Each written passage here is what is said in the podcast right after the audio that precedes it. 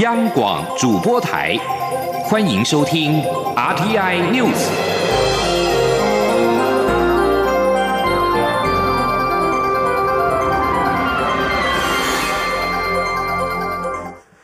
各位好，我是主播王玉伟，欢迎收听这节央广主播台提供给您的 RTI News。今天是二零一九年十一月十九号，新闻首先带您关注香港的情势。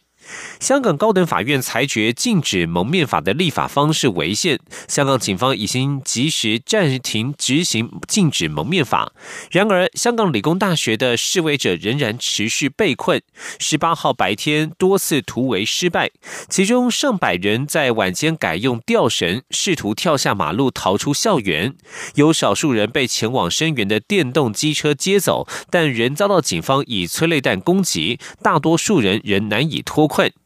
此外，理工大学附近的尖沙咀油麻地一带街道，十八号下午到深夜逐渐成为抗争的主战场。示威者为了拯救李大受困者，与警方多次爆发激烈冲突，汽油弹与催泪弹满天飞，相互进退攻防。另外，由于李大校内示威者白天三度突围不成，而有多人受伤，警方在十八号下午两点过后才允许香港红十字会医护人员入校救治。红会人员事后表示，他们一共为四十名伤者提供救治，其中有人骨折，也有的人伤口需要缝合。除了大学生之外，理大校园内还有不少的中学生。香港立法会议员叶建源表示，除了理大学生之外，校内至少有来自四十多所学校的约一百名中学生被困。虽然有学校教职员希望进入校园协助学生撤出，但是都被警方阻挠，导致不少家长及教师十分忧虑。香港理工大学警民冲突对峙引发外界的关注。美国国务卿蓬佩奥十八号对此表达严重关切，呼吁各方克制。蓬佩奥也对香港特首林郑月娥公开喊话，希望他对示威运动展开独立调查。蓬佩奥十八号表示，美方对于香港内部政治动荡与暴力加剧严重关切，其中包括示威者与港警在理工大学及其他校园的对峙事件。他指出，任何一方采取暴力手段都是不被接受的，但是为香港带来平静的主要责任仍然在于香港政府。蓬佩奥强调，香港人民要的只是中英联合声明所承诺他们的自由。此外，英国前外交大臣瑞夫金等多名英国政界人士也联合致函香港特首林郑月娥，呼吁他命令港警克制。信中表示，他们谴责少数学生的暴力行为，但是他们认为警方行动才是数周以来导致冲突升级的导火线。欧盟对外事务部十八号表示，他们不接受任何的暴力行为，并且极度关注医护人员协助伤患时却遭到执法人员拘留。而中国驻英国大使刘晓明则是警告，不会坐视香港局势失控，并且坚决反对英美等外部势力干涉香港局势。中国的航空母舰在台湾大选之际穿越台海。不仅引发国际关注，也被解读为有挑衅的意味。对此，蔡英文总统十八号出席唐心儿向前跑公益活动会后受访时强调，政府有做好防卫准备，但是也呼吁中国应该负起维持区域稳定和平的共同责任。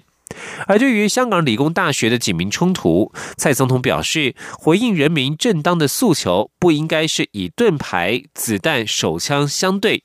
总统呼吁北京或香港政府应该回应香港人民对于民主、自由与人权的追求。前天记者肖兆平的采访报道。香港民众的示威抗议行动持续延烧，十七号更在香港理工大学爆发激烈的警民冲突，警方实弹上阵，强势围攻；示威者则是以砖头、汽油弹等展开对峙，宁静校园变成武斗场，引发国际社会关注。针对香港局势变化，蔡英文总统十八号出席“唐心儿向前跑”公益活动会后受访表示，香港局势越来越令人担忧。混乱情况应该早早结束。因此，蔡总统呼吁香港政府与北京政府应回应香港人民对民主、自由、人权的诉求。蔡总统说：“那我要呼吁的是，香不论是香港政府还是北京政府，这个呃，面对呃香港人的诉求哦，最好的方法就是要回应他们对于自由、民主、人权的诉求哦，而不是在呃街头上以盾牌、子弹、手枪相对哦，这个不是一个政府哦在处理一个人民呃非常正当的诉求的一个一个态度。蔡总统也说，回应人民的诉求，并不是在街头上以盾牌、子弹、手枪相对。他强调，这不是政府处理人民非常正当诉求的态度。中央广播电台记者肖兆平采访报道。针对香港理工大学冲突事件，陆委会十八号谴责各种暴力以及强硬镇压的作为，并且研判相关情势产生集体人道危机的风险升高，因此要呼吁各方冷静，避免造成人道危机以及加深社会的伤痕。陆委会也将密切关注后续的发展，做好应应准备。前天记者王兆坤的采访报道。陆委会表示，香港理工大学十七号开始爆发激烈暴力冲突。已有至少三十八人送院治疗，且香港警方压制示威火力升高，持续封锁理大校园。据报道，仍有数百人以上被困，严重威胁校园民主与安全，可能产生集体人道危机，风险升高。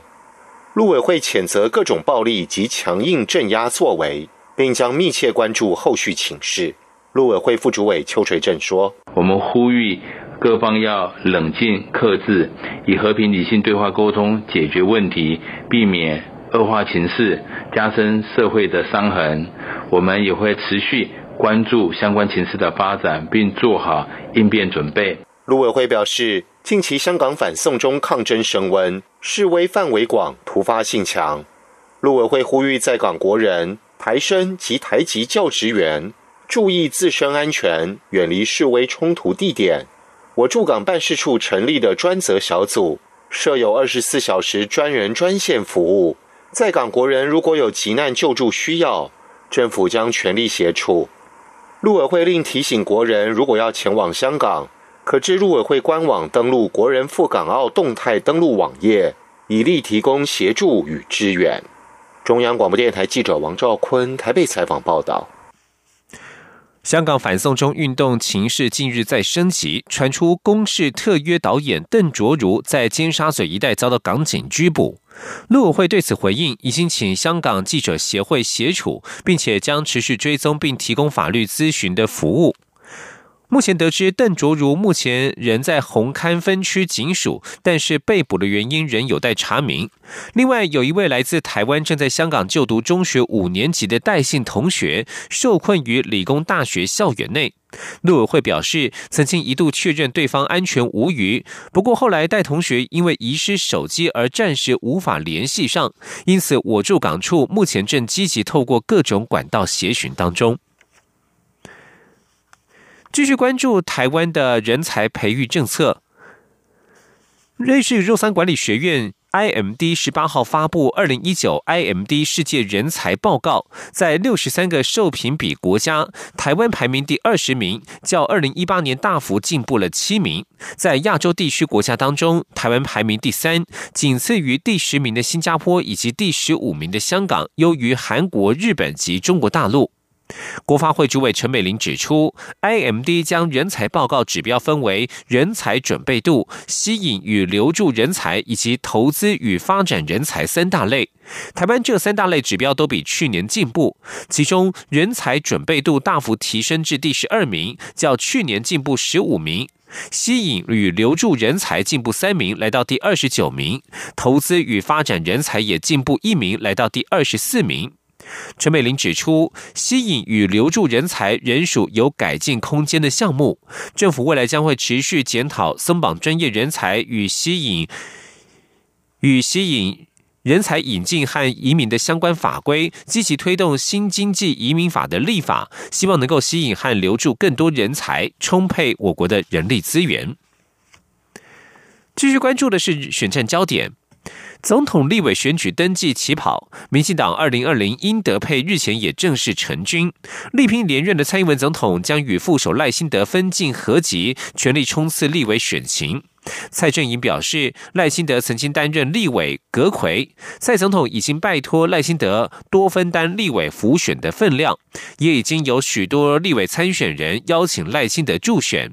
进总会就浮选的细节与区块妥善安排，省去交通时间方面的成本，强化浮选能量，以陆战带动空战。今天记者刘玉秋的采访报道：民进党以党内最强组合赢得配迎战二零二零，力拼总统连任，国会过半。而蔡英文总统也亲自交付选战任务给副手赖清德，盼赖清德与他分进合集，冲刺立委选情，赢得二零二零。蔡英文竞选连任办公室发言人阮昭雄表示，过去总统、副总统候选人在选战上都会采取分进合集的策略，而赖清德曾当过立委、阁魁，也很有自己的群。群众魅力，就立委浮选的分量上，蔡总统已拜托赖清德多分担一些。现在也有很多立委参选人邀请赖清德助选，靳总会就立委浮选细节再做分工，以陆战带动空战。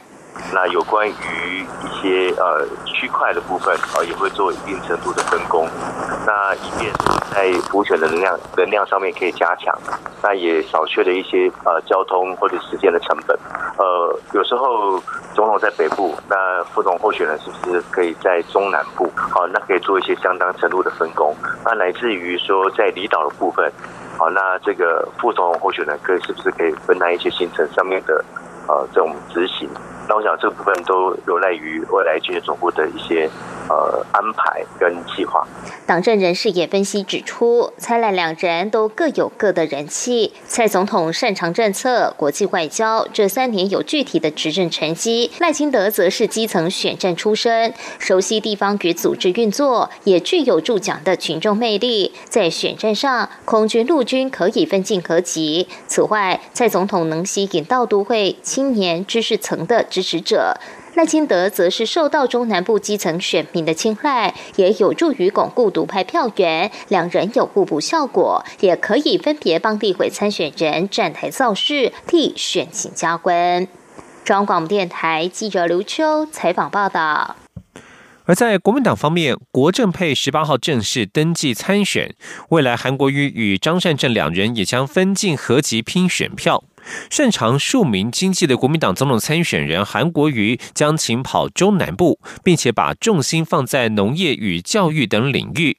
专精科技产业的副手张善政则将固守北部，经营产业界与学术界。至于青年，则是两人在选战当中的重中之重。未来两人仍然会同台与青年座谈，抢攻青年选票。今天，央广记者刘品熙的采访报道。国民党总统参选人韩国瑜与副手张善政十八号上午一同前往中选会登记参选。张善政表示，接下来他就是韩国瑜的分身，将全台走透透，倾听民意。张善政办公室发言人、韩国瑜国政顾问团发言人黄曼兴十八号受访时指出，韩国瑜与张善政接下来将分进合集打选战，在分工上会有两大原则，一个是依照地域性，张善政将着重在北部，韩国瑜则将重点放在中南部；另外，则是依照专业分工，张善政会花比较多的时间在产业界、科技界、学术圈，韩国瑜则负责农业与。教育等领域，他说。另外就是按照他们两个的专业性，所以像张善政的话，他会把花比较多的时间在产业界、科技界，还有学术圈，甚至是青年以及创业的部分。那呃，韩国语的部分则是会在农业、农业以及譬如说教育的部分。那所以按照区块划分的话，就不会只限于北部。黄曼新指出，在剩下的最后几十天，两个人将各自经营自己擅长的领域。如果要同台，应该都是一些造势场合。另外。由于韩国瑜非常重视青年的教育，青年也是两人在选战中的共同重心，因此两人之后也会在一同出席青年及青年创业家座谈会，希望能够抢下一百一十八万手头族的选票。至于韩国瑜位于高雄的全国竞选总部成立时间，韩阵营预计在十一月底、十二月初举行。黄曼兴说，应该差不多是这个时间，只要等竞总主委人选确认后，就会对外公布竞总成立时间。央广记者刘品熙在台北的采访报道。是阳光，翅膀打开了世界之窗；是阳光，翅膀环绕着地球飞翔。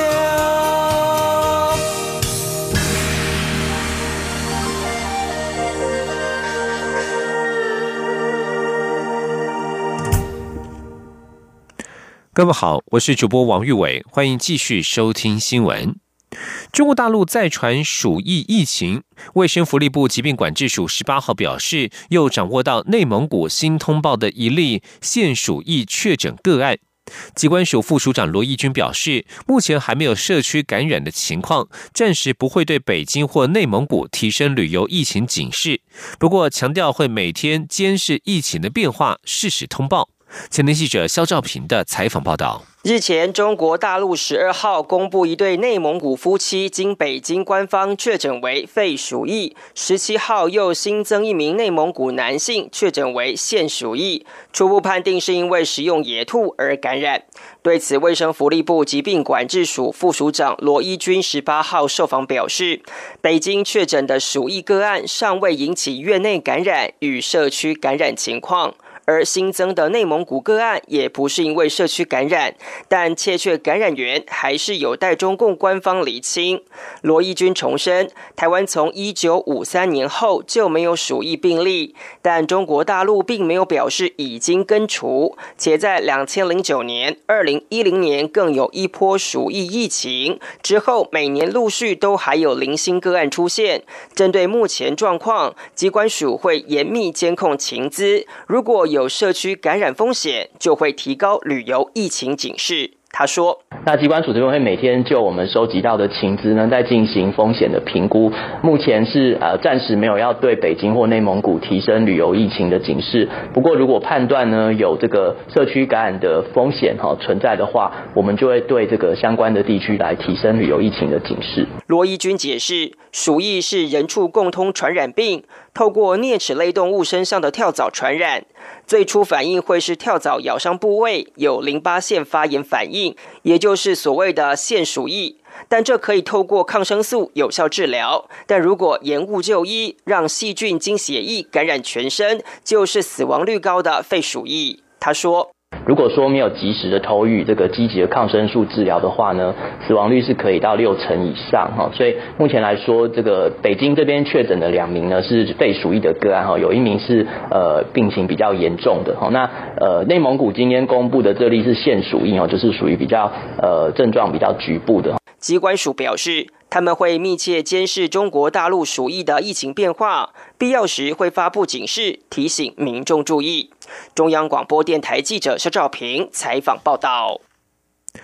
来自第一社会福利基金会的唐心儿将参加十一月二十四号的五公里马拉松赛，而这也是全台湾第一批心智障碍患者勇敢挑战马拉松。蔡英文总统在十八号利用他们练跑的机会到场加油，肯定唐心儿坚持不放弃、值得大家学习的精神。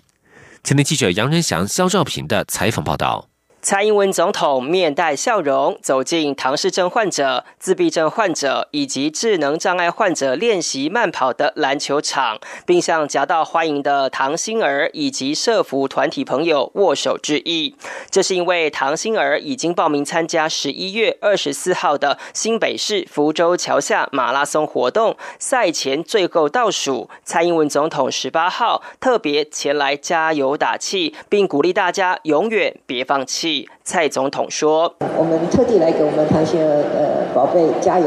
那希望谢谢我们的老师呃带着我们唐心儿呃宝贝们呃在这几个月来的训练，那要很有自信的去参加这一场的比赛。”来自第一社会福利基金会，也是台湾第一批的心智障碍者，将挑战人生第一次的马拉松。虽然只有五公里，但却是从手脚不能抬开始，一路坚持训练，到现在能整齐划一，跑步顺畅。蔡总统听到他们辛苦的追梦过程，深受感动，直说这份精神值得社会学习。蔡总统说：“这样的勇往直前、坚持到底的毅力，是觉得。”是我们大家要学习的哦。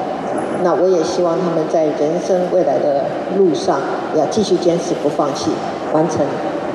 他们的梦想。好。蔡总统表示，一个进步的国家不仅能看见差异、尊重差异，更重要是能提供舞台，让障碍者发挥潜能，有勇气追求梦想。因此，蔡总统除了到场为练跑的唐心儿加油，也送上护腕，表示祝福，还跟社服团体一起开口合唱《We Are the Champions》，帮忙打气。而唐心儿则回送了亲笔画作，感谢蔡英文总统的鼓励。中央广播电台记者杨仁祥、肖兆平采访报道。继续要关注的是劳工的权益。历经三十年、将近三百次的协商，交通部与台湾铁路管理局与台湾铁路工会十八号终于在交通部长林佳龙与劳动部长许明春共同见证之下，由台铁局长张正元及铁路工会理事长张文正代表签下了台铁一百三十二年以来第一份团体协约。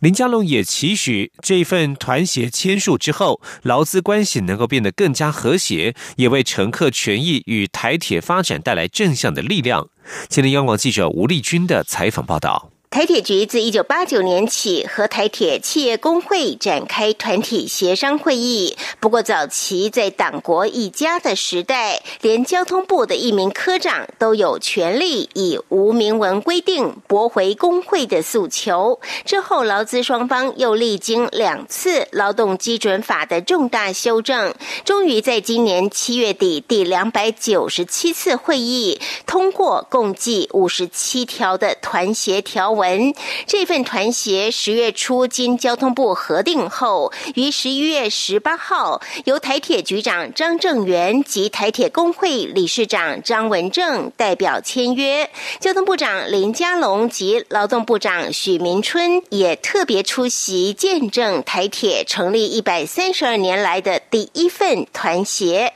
张正元表示，未来劳资双方将以此团协为圣经，激励员工的。士气，并凝聚员工的向心力。他说：“今天团体协约的签署呢，最重要的是对员工权益的保障，还有一些劳动条件的改善。这里面包括了排班的方式、轮值轮休、请假规定、延时工资的给付等等，都由双方呢逐句逐字的来敲定。”所以未来就是我们台铁跟劳资双方的圣经，我们一定要奉行。林佳龙也表示，只要员工权益受到保障，公司的营运就会更好，才能提供乘客更优质的服务。林佳龙说：“这个是很重要的劳资关系发展的一个里程碑。呃，经历了三十年，超过三百次的一个协商会议。那么台铁是百年的老店，那也逐步的在进行。”改革，我相信劳资关系更和谐啊，就越有助于台铁的改革。未来不只是劳方不会轻易罢工，资方也必须要依法行政。那我相信对乘客的权益跟台铁的发展都是一个很重要的正向的力量。张文正则指出，团协内容包括三班轮班制的工时条件，以及例假日出勤、天灾事变或配合年节疏运计划的加班费给付，都优于劳基法。中央广播电台记者吴丽君在台北采访报道。二零一九台湾新闻摄影大赛作品展十八号在中华文化总会揭幕，展出四十三组记录政治人物普悠玛翻覆、同婚公投等新闻事件的获奖作品。其中，摄影记者杨子蕊磊拍下一张令人感叹的全家福照片，照片中是一个妈妈正抱着。看着过劳死父亲遗照的孩子，凸显隐形工时的问题，获得评为今年的最佳新闻照片。前天记者郑祥云、陈国维的采访报道。台湾新闻摄影协会每年举办台湾新闻摄影大赛，选出前一年度记录各类新闻事件的优秀照片。今年有一百零九人参赛，共收到超过一千组照片，最后选出四十三组得奖作品。当中有不少照片的主角是政治人物，也有多张记录同婚公投、普悠马翻覆事件的照片。它其实是一张染血的那个行李箱。那其实突发新闻，我们知道说它其实是比较一个需要一个及时性。一个大的动作，一些无法预期的，但是这一张照片在那时候评审团就引起非常激烈的讨论。发生在二零一七年的一起物流公司员工在车上过劳死的事件，死者妻子郑静莲挺身争取职灾认定。新闻工作者杨子磊去年前往采访，郑静莲透露一家三口似乎没有拍过全家福照片，因此杨子磊拿起相机拍下一张郑静莲抱着孩子，表情无奈，孩子却正。看着爸爸遗照的相片，画面沉重，意境深，让这张照片获选为年度最佳新闻照片。新闻摄影毕竟还是一个传递议题跟事实的一个一个平台，所以我想照片应该只算是一个媒介吧。因为重点还是希望能够让人多去关心事件本身，以及就是相片中那些人的故事。很多人非常讨厌摄影记者，他因为冲撞，然后又背很重的东西在前面这样挤来挤去啊，这很粗鲁啊。其实他们最有同志的感情啊，好像战士一样，最前线。台湾新闻摄影大赛作品展即日起到十二月八号在文总展出。台湾新闻摄影协会希望透过特展，让民众感同身受照片里的人物故事，进而更关注各种社会议题。中央广播电台记者郑祥云、陈国伟台北采访报道。财经消息。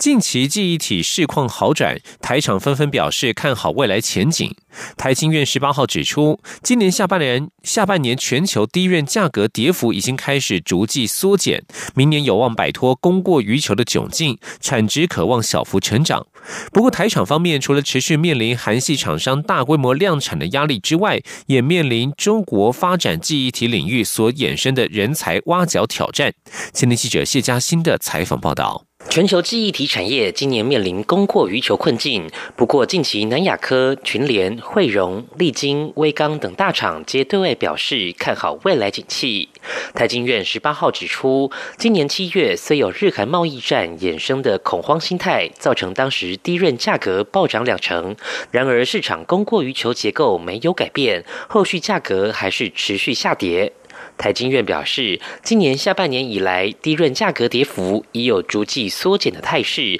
明年首季可望止跌回升。且在人工智慧、物联网、超高解析度显示器及五 G 通讯等大趋势的推波助澜下，记忆体与其相关的新应用，还有搭载容量都渴望有所提升。届时供过于求态势渴望扭转，让产值摆脱今年的衰退困境。台经院产业顾问暨研究员。刘佩珍说：“目前我们预计在明年的低润的需求的成长率将可以达到十五个 percent，那么是高于供给的成长率十二个 percent 的一个状况。那所以在这样的一个情况之下，也预料整体的一个低润价格的走势也会优于今年。那么整体厂商在大环境的一个景气。”以及在增加新产品的一个销售动能，还有进行产品多元化的一些策略奏效之下，预计在产值的表现将有机会可以摆脱今年大幅衰退的一个窘境，那么转为明年的一个小幅成长的态势。虽然明年市况有望触底反弹，但台经院也提醒，除了要观察美洲贸易战后续是否持续影响全球景气外，台厂也面临韩厂大规模量产的压力，还有中国积极布局。记忆体产业今年台厂都持续感受来自中国挖角的压力，这将是未来台湾记忆体产业发展的一大挑战。中央广播电台记者谢嘉欣采访报道。在国际财经消息方面，美国川普政府十八号再度展延九十天，容许美国企业与中国华为技术公司维持生意往来。另外一方面，美国主管机关也继续草拟规定，来规范构成国家安全风险的电信公司。美国商务部五月将华为列入经济黑名单之后，一再透过给予九十天宽限期，来使得华为得以继续购买美国生产的某些商品。美方表示，展延宽限期的目的是为了尽量避免影响华为在美国的客户。许多这些客户是在美国乡村地区经营网络的业者。雅虎日本母公司 ZHD 与 Line 在十八号宣布，已经达成基本协议，将进行合并。雅虎日本与 Line 合并之后，利用人数超过一亿人，将成为日本境内最大的 IT 企业。而两家企业的合并，也意味着日韩 IT 大厂携手合作。以上新闻由王玉伟编辑播报，这里是中央广播电台。